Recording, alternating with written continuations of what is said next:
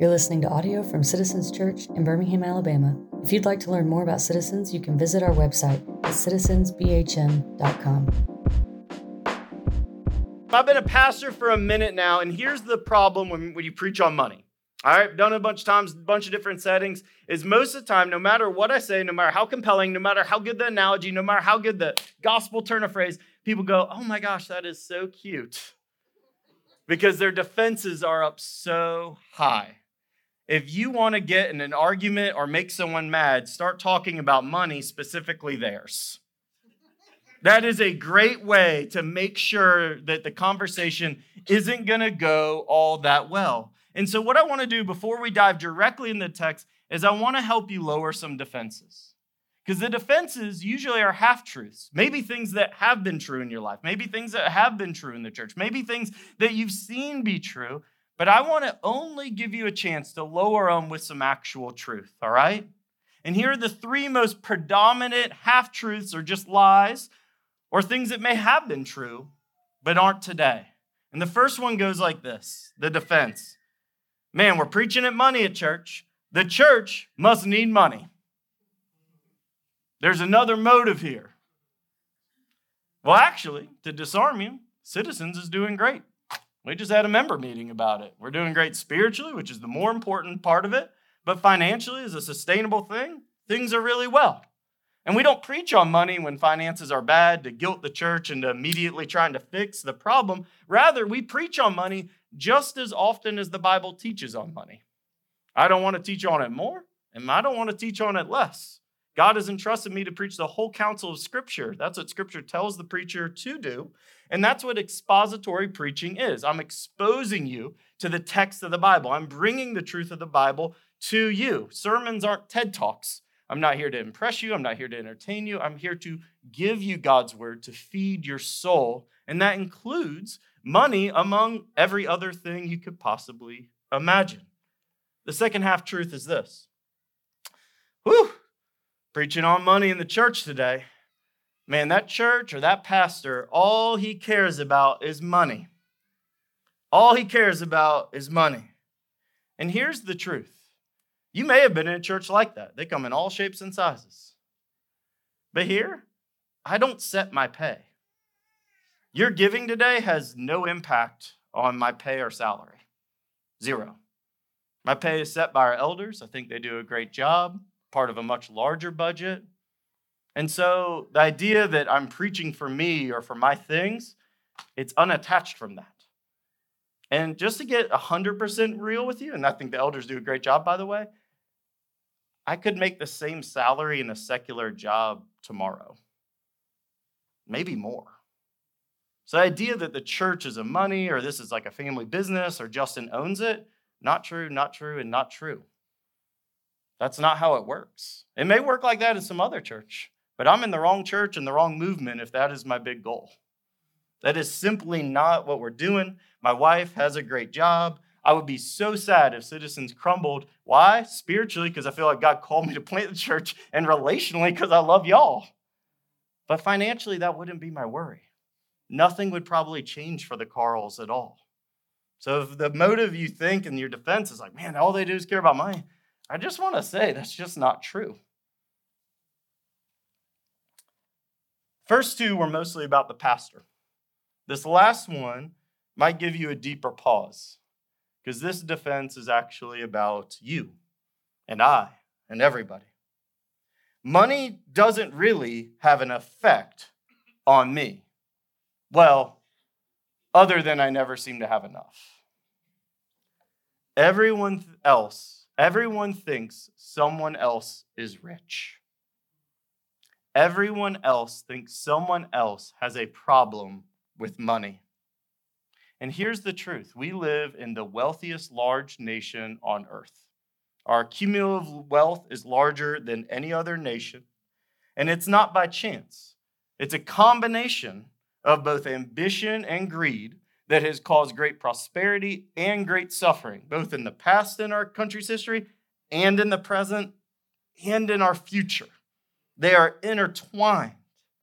Yet, as currently as a survey this summer, seven out of 10 Americans, adults, say they worry about money in what they would describe as very stressed about money on a daily basis.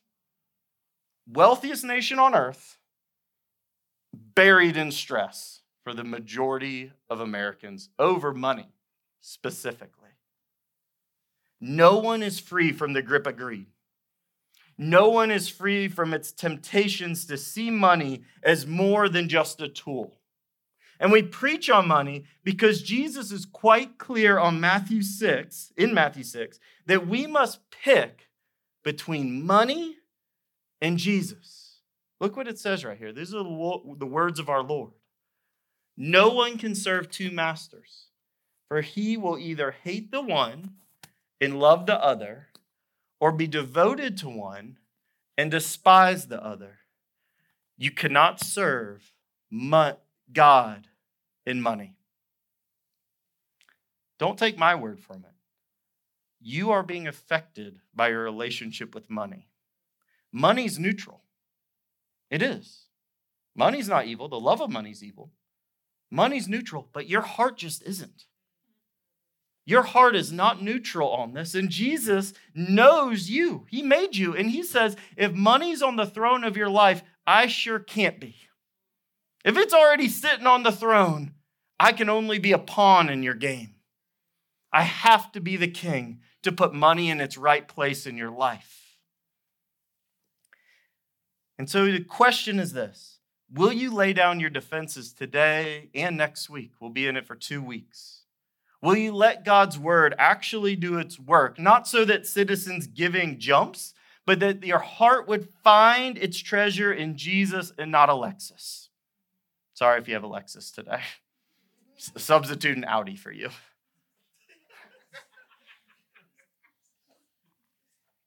Don't shake off God's words today. Let them sink in and let Jesus be the king of your heart.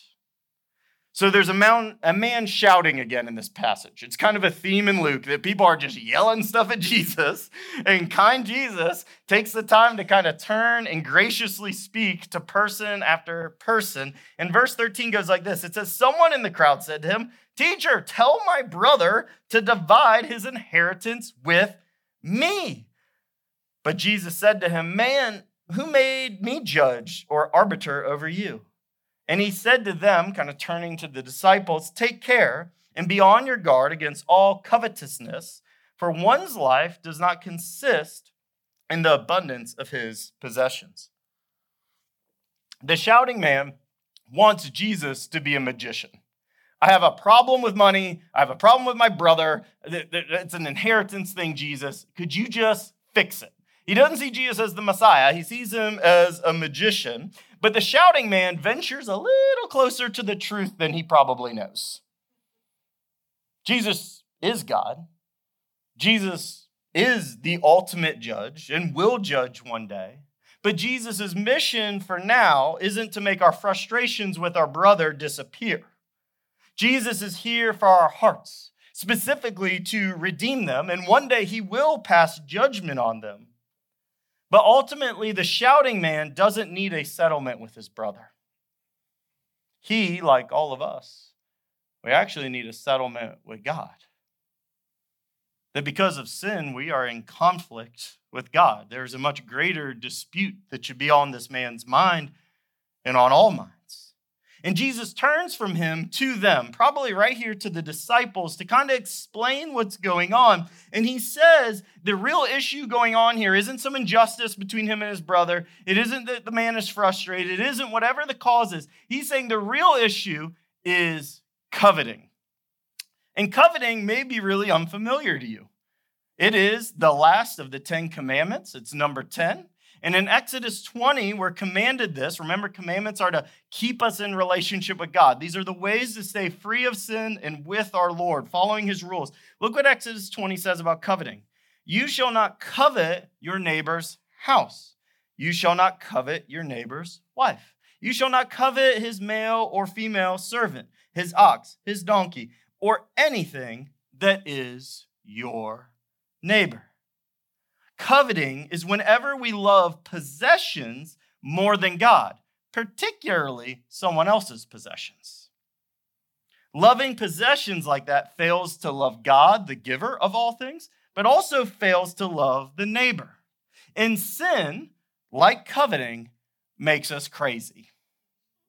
When you enter the world of sin, it's like a bull when the eyes turn red and everything needs to be attacked. And coveting has robbed this man of all sense. He is literally shouting in the street, putting his family drama, his family gossip on Front Street, saying, Hey, my brother, yeah, he's a scoundrel. I need to, I need to just ask anyone, he doesn't even know Jesus, to step in. No matter what the issue may be, trying to get a religious figure to come intervene and swing his authority around like a club to hit your brother on the head and take the inheritance, it doesn't even make sense. It's a strange thing to do, it's an inappropriate thing to do. Coveting makes us lose sense, but coveting also robs us of love. To have an inheritance dispute means there's been a death. So, why, if it's a fresh death, why isn't he at the funeral? Why isn't he mourning? It's probably his mother or father. If time has passed, why isn't he discussing this with his brother? Why isn't he taking it to the court system, as Jesus suggests that they have court systems? There's a way, if there's a true injustice, to work through these very issues. And this is how we see that Jesus, like many of his stories, he reads the heart. And he says there's more going on, and coveting isn't the in coveting's the problem, not the brother of the shouting man. One pastor puts it this way how coveting, coveting twists us up inside. Covetousness wants what the other guy has. Envy is angry that the other guy has it. Covetousness is oriented towards your neighbor's possessions, and envy towards the man himself. They're the evil twins of each other. Covetous wants your, the other person's stuff, but envy wants their life. I want your identity. I don't want your stuff. I want to be you. And that's what envy is. You want to be her, not just her job, not just her smarts, not just her style, looks, or relationships. You want to be her sense and love fly away, including towards the God who made you and her, not to mention all things. And so Jesus tells a story. He says this is about coveting. And he tells a story, and it's a special story because it's just like Charles Dickens' A Christmas Carol.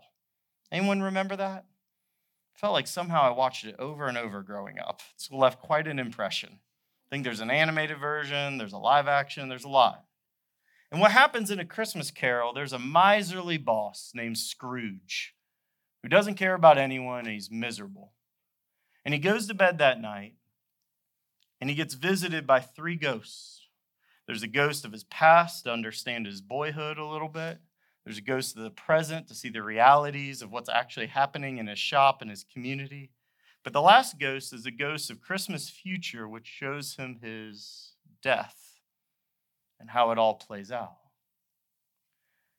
Jesus is telling a parable, a special story about the ghost of future death for this man.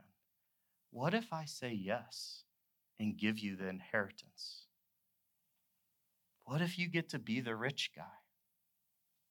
What if it all works out the way your covetous heart wants it to? What then? So the story goes. And Jesus told them a parable, saying, The land of a rich man produced plentifully. The inheritance worked out. You didn't get half, you got it all. And you know what? The land went crazy. It produced more than it even should. You're richer than you could have ever even coveted. And he thought to himself, What shall I do? For I have nowhere to store my crops. And he said, I will do this I will tear down my barns, and I will build larger ones. And there I will store all my grain and all my goods. We see the land's been producing for years, that he has goods, he has toys he has to store away and barn after barn, bigger and bigger, year by year. And I will say to my soul, Soul, you have ample goods laid up for many years. Relax, eat, drink, and be merry. Jesus says the same brother who lost his head with sense and love and believes in the abundance of his possessions is where life is. If that brother gets his way, he will just get busy building bigger barns for all of his grains and good. Coveting never ends, it only grows.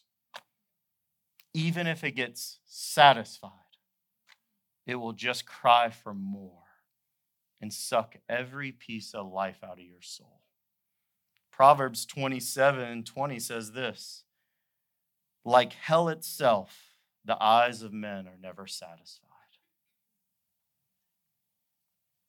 Notice it says his goods. He is packing away his stuff, packing away ancient wealth. And the cost of coveting always rises, even as earthly treasures are never enough.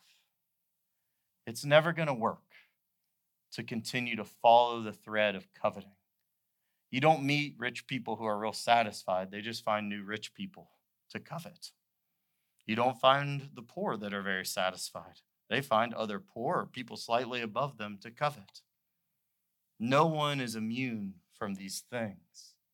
And even when we receive what we want, it won't be enough. If you get his money or her job or get the house like your best friend's house or the spouse like your best friend's spouse, coveting is direct. It's literally to want another's, but coveting is also comparison to appear. It's keeping up with another. It's lusting after luxury of those more wealthy than you. And even coveting the experiences of others. FOMO, fear of missing out, is just low grade coveting. It sounds noble, like I care about experiences, not things, but what is it really? FOMO's, I wish I was there like them. I wish God had provided differently for me. This makes Instagram a coveting machine. Influencers and advertising don't work apart from coveting. There's a moment that you want this thing and you want and see them enjoy it and you wish it was you. This man, you're no longer grateful for your life and your experiences, but your fear of missing out on what? Their life. This man is rich, but he's a fool. He's rich which our culture values. But Jesus says he's a fool because he believes life is about who has the most stuff or the best experiences. Because his stuff, he wants the experience. Relax, be merry, eat, and drink. Listen how crazy this man sounds. He even thinks he can speak to his own soul and tell it to be happy as if he is God. Verse 19, and I will say to my soul, Soul, what? Soul. You have ample goods laid up for many years. Relax, eat, drink, be merry. That's a loaded phrase in Scripture. It's Isaiah 22, it's Ecclesiastes. Paul will use the same phrase in 1 Corinthians 15, and it means as it sounds. To eat, drink, be merry, relax means to live the good life in this world as if there's only this world to live for. There's nothing wrong with the celebration if the celebration is fitting. But to celebrate in a world that all there is to live for is celebration is its own empty tragedy. And this line and this thinking in verse 19 should make us pretty uncomfortable. Why? Because it treads awfully close to the American dream we celebrate. Everyone has a different version of the American dream or American disappointment. But it sounds something like this if you work hard, you do what's right generally in your own eyes, you'll have enough success that you can be happy. And happy is not defined as relationship with God or experiencing the love of God. Happiness is defined of one day I won't have to do anything, I won't have any responsibilities, and I won't have any needs. And I would say that is the lie of leisure. That if I just get to a place where I have few enough responsibilities, I don't have any needs, I don't have to think about that, and don't really do any work, then I'll be happy. Rest in peace, my friend Jimmy Buffett, but that's the parrot head philosophy that if I can just get enough wealth to not care about anything, then I'll be happy. And sadly, isn't that the pitch of most financial planning? Isn't even that the pitch of an awful lot of Christian budgeting is wrapped in things that ultimately promise please Jesus and a little bit of the lie of leisure. Success isn't to end up devoid of work, devoid of responsibility, and having no needs. Because Jesus told us in Luke 6 that it's the needy, the poor, and the hungry in Christ who are blessed. There is an entirely different vision of what blessed or happiness looks like. And it doesn't have anything to do with money. It's a fair question to ask your soul how much of your life is built around getting from vacation A to vacation B? And if you have enough money or time to get to C in the same year.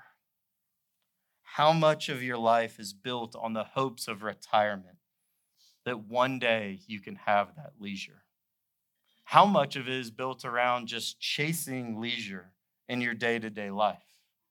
Rest is good. But biblical rest is to rest in God's love and rest your body in his providence. But trusting to relax, eat, drink, and marry to fix our soul, fix our soul is foolishness. There's no vacation that's going to fix what's going on in here. That's why we keep trying to upgrade them year after year in our life. Do most Americans not save enough? Yes. Is saving and planning for the future good and biblical? Absolutely. We can line the Proverbs up and go for it. However, coveting can make us miss God both ways. Coveting makes us irresponsible, spending when we should be saving. Coveting, seeing other people's stuff, makes us spend when we should save. 63% of Americans in 2023 live paycheck to paycheck. That they have a $500 unexpected expense would put them into a bad debt hole. Coveting does make you a responsibility. That's not everyone. Some people are in poverty and it's a trap. But a lot of it's preventable. And coveting can make us so responsible in the world's eyes that we're actually irresponsible before God that we wind up ridiculous trying to buy heaven on earth for our soul, that one day we have enough money to say the barns are big enough, let's just relax. That man, he's building barns hoping for heaven. It's a hope in all of our hearts, it's just been twisted for sin. The lie of leisure has a ring of truth. It's just not for this world, it's for the next. We will never relax enough to build our own mini heaven to then be happy. So Jesus gives a story about the shouting man's future that without curing his coveting, no amount of money will ever be enough. He'll just build bigger barns. And I know that's tough to hear because we live in a nation full of big barns. We just do. We live in the wealthiest nation on earth, the wealthiest large nation per capita on earth, and we just live in a nation where the barns are everywhere, so we can find ourselves scheming with everyone else to say, well, I just want like a medium sized barn. Just a medium, give me like a middle class barn. And it's easy to do. And finally, verse 20, God speaks in the story. It says, But God said to him, Fool, this night your soul is required of you. It doesn't matter what you say to your soul. I'm the judge. I'm the one who requires things. I'm your only hope, but I'm the judge. And the things you have prepared, whose will they be? It's an often refrain in the Old Testament. You're saving to what end? You're mounting a mile, a, a, a mountain of things to what end? For it all to blow away with your life. So is the one who lays up treasure for himself and is not rich towards God. Jesus is telling this man, telling the disciples, telling the crowds, telling us that he is the only cure for a coveting heart. Only in being rich towards God, finding our treasure in God, can cure a coveting heart. The rich man wants security from his wealth, and in the end, he's not secure. The rich man wants to enjoy his wealth, and in the end, he does not. The rich man wants to be happy, and in the end, he wasn't happy for long, or maybe not at all. All of his efforts, all of his trust placed on his riches did not turn out. Why? Because life is sweet, it's tragic, it's uncertain, and it's awfully short. And that's the truth. None of us know when we'll pass. And so life in that way is precious and limited. But our things are ultimately not that precious. No thing you own could be as precious as a human life. Coveting seduces us with promises it can't keep. If only I had this, I'd be happy, only to find out it won't make you happy. You'll just covet another thing. Our soul was meant to be satisfied in Jesus Christ alone. And if you hold too closely to the things in this life, you can't live for the next life. You can't live for the life in the future if you're gripping everything so tightly in the present. It's okay to have things. It's okay to have some nice things, but it's not okay to grip them when you're supposed to be holding on to Christ. Amen. Coveting makes us lose track both of God's providence and our future. The rich man loses all sight of God and eternal future. He wants true rest for his soul, and he looks for it everywhere but God. But he also loses sight of reality. Does he really own the land? Or does God ultimately own all lands? Does he really own all these profits and crops? Or does everything that grows under heaven ultimately the Lord's? As the Lord says, I own a cattle on a thousand hills. Does he really know what's best for his soul? Because that's the man's hubris. He's concerned about his soul, he thinks he has the fix. Or does God have the only salvation for our souls? Be rich towards God, and your heart will let go of what it covets. Be rich towards God, and your heart will drop what it's coveting. You can't fly away to the Lord and hold on to the things of earth. Your heart cannot be free if you tether it to this world. That's what Jesus is saying in Matthew 6. It's God or money, it's me or it. You can't do them both. So, how do we be rich towards God in a way that eliminates coveting? I'm just going to give you two steps. One is do not trust in riches. It is a call of the Bible. Do not trust in riches. They're easy to trust in for security or joy or, or happiness or comfort or pleasure or whatever money can buy. Don't trust in riches, but rather give thanks for what you have. Acknowledge who God is. Don't trust in the riches. Give thanks to God and don't covet their riches. Keep your eyes on your paper, knowing that everything on the paper comes from above. That's step one. As long as you're looking at them, you ain't looking at God. You can't covet and give thanks at the same time. Think about that. As long as you're coveting someone's house or spouse or wealth or looks or job or whatever, you're not giving thanks for your life. And it's probably actually embittering you towards your house and your spouse and your kids and your budget and whatever else. By looking away from God, by choosing not to give thanks, you're actually rotting your experience of everything in your life. It's setting your life on fire as you gaze into the flames of someone else's life. The second thing is this, and we're going to learn a lot more about it next week, but Jesus explicitly tells us in this next passage seek God's kingdom with your life, including your riches. Don't trust in riches. Instead, seek God's kingdom with your riches in your life. Because remember, money isn't evil. Avoiding money isn't going to solve the problem.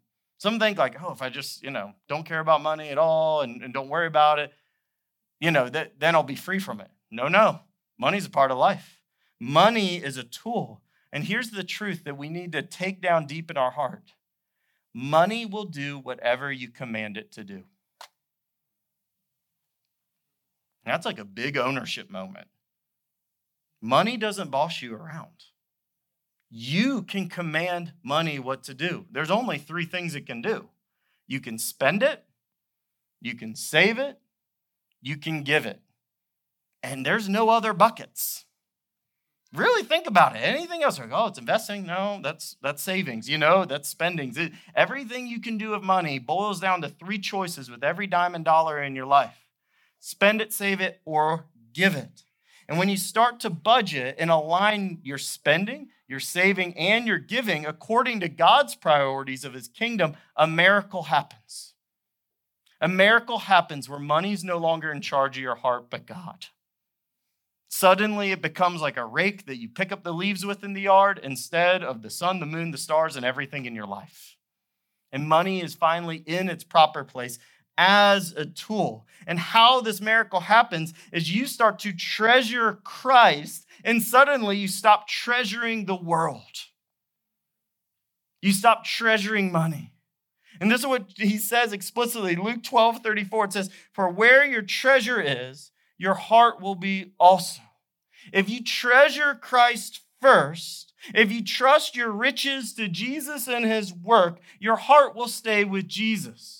If you trust your life to your treasure, you're going to get busy building barns because it never quite works. But maybe if I had a bigger barn, you never quite get the rest of one. So maybe it's the bigger vacation, maybe it's the greater retirement.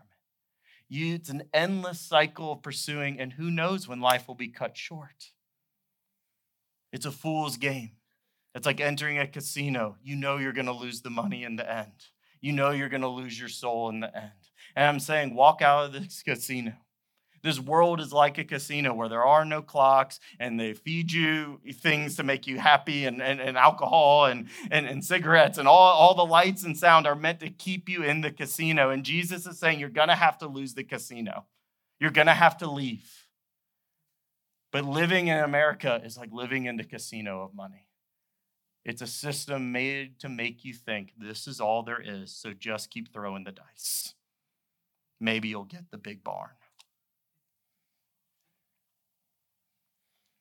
Christ is the only path to contentment, to be satisfied somewhere else, and the only treasure that truly satisfies.